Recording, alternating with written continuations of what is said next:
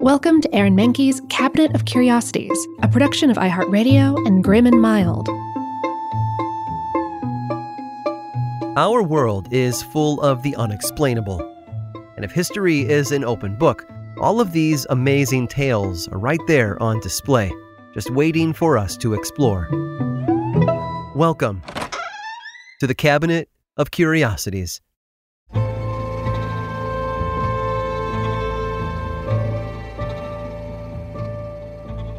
Few people throughout history have contributed to the development of the modern world more than Rene Descartes.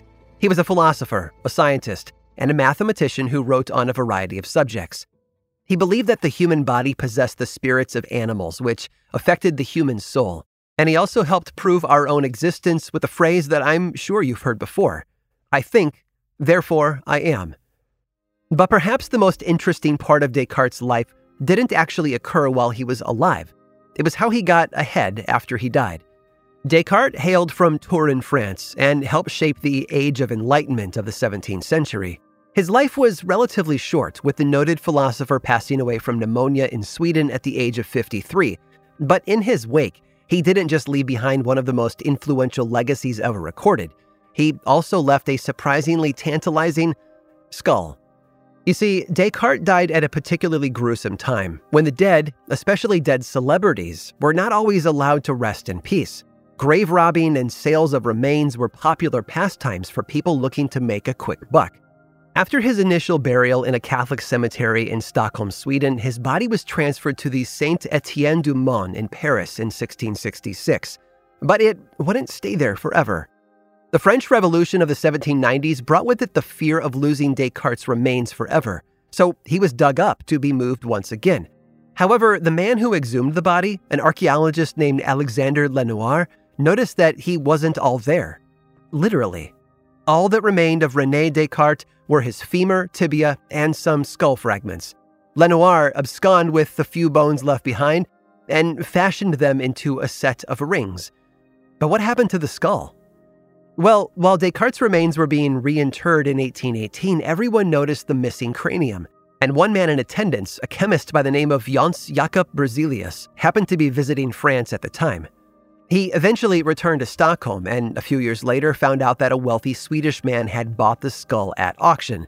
This collector had allegedly wanted it as part of his eccentric collection of oddities, which he kept in what was called a Wunderkammer, a Wunderkammer, by the way, was actually one of the most appropriate places for Descartes' missing skull to end up.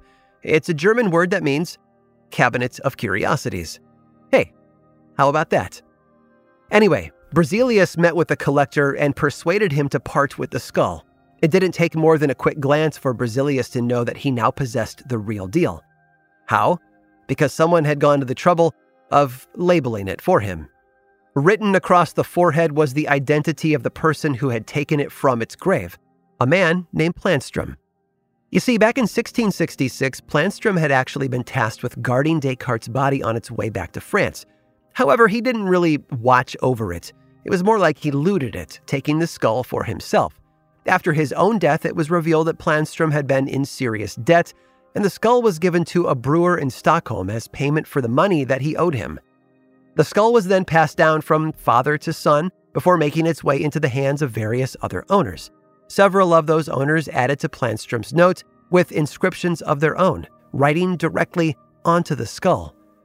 Once Berzelius got his hands on it, he brought it back to France, where it has remained ever since, stored safely at the Musée de l'Homme in Paris. Or is it? Not according to scholars at Lund University in Sweden. They believe that the writing on the skull doesn't actually prove that it was Descartes. In fact, they claim it's proof that the object is certainly a fake. The real skull doesn't exist anymore. Well, not in one piece anyway. A fragment of parietal bone that was donated to the university in 1780 bears a curious inscription The Skull of Descartes, 1691, number 6. The number 6 seems to indicate that there are at least five other pieces out there, and perhaps more. In fact, researchers believe that Descartes' skull was a victim of a practice called skull blasting. This was a way of separating the cranial bones along their seams, or sutures. The result turned the skull into a series of individual bones that could then be sold to the highest bidders. It grew quite popular during the 16th and 17th centuries among vendors who trafficked in unusual goods.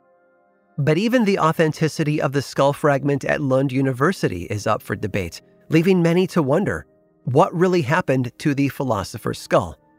And we may never get an answer. All we can do is philosophize. It was. Therefore, it might still be.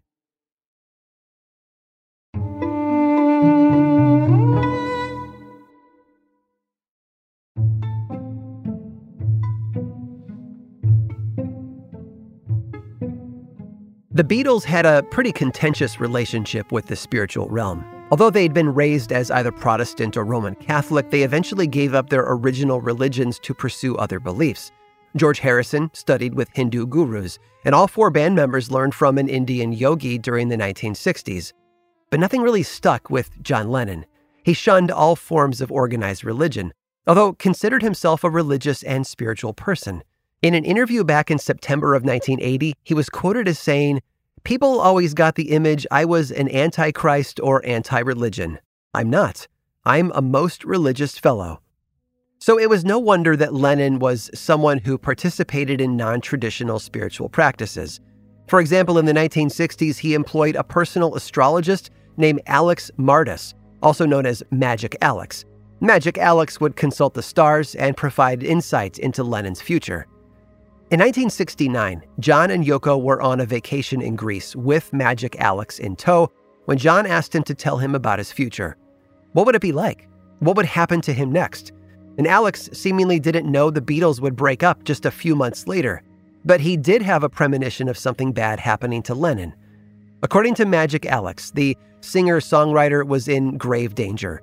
He was going to be killed by a gunshot on an island the couple were understandably shocked by the prediction and immediately canceled their scheduled boat trip around the Greek islands later that week. John and Yoko returned home and continued to live their lives normally, eventually moving to New York City in 1971. Lennon then became an activist and an outspoken critic of the Vietnam War, which nearly got him deported by the Nixon administration. He had a successful solo career and even collaborated with legendary artists such as David Bowie and Elton John. But in 1980, he came face to face with his fate in a way that he never saw coming.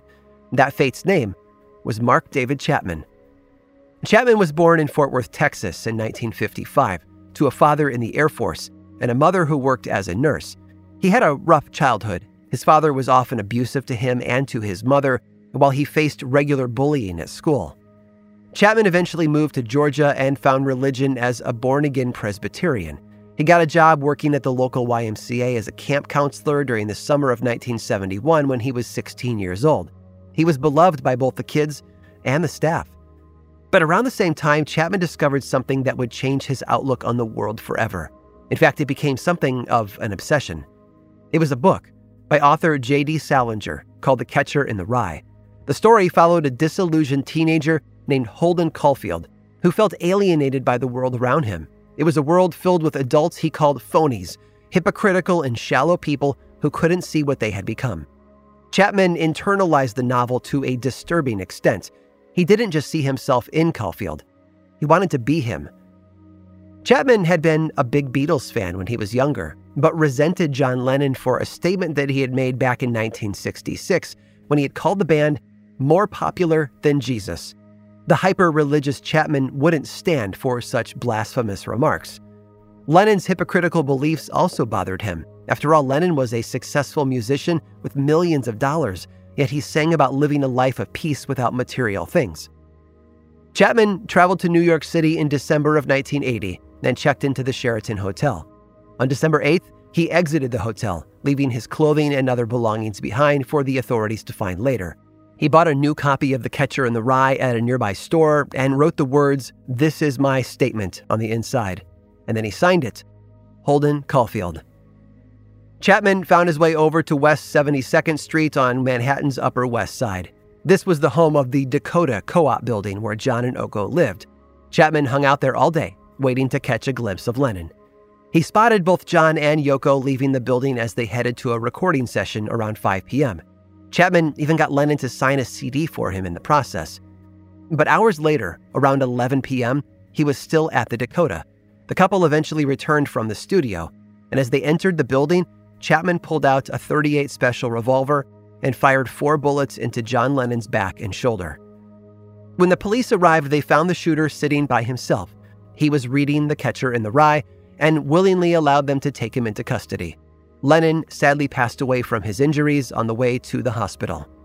The strange part was that John Lennon had known he was going to die, just not at that moment. He had been told 11 years earlier that he would be killed by a bullet on an island. What he didn't realize was that island would be Manhattan, and the bullet would be fired by one of his fans. I hope you've enjoyed today's guided tour of the Cabinet of Curiosities. Subscribe for free on Apple Podcasts or learn more about the show by visiting curiositiespodcast.com. This show was created by me, Aaron Mahnke, in partnership with How Stuff Works. I make another award winning show called Lore, which is a podcast, book series, and television show. And you can learn all about it over at theworldoflore.com.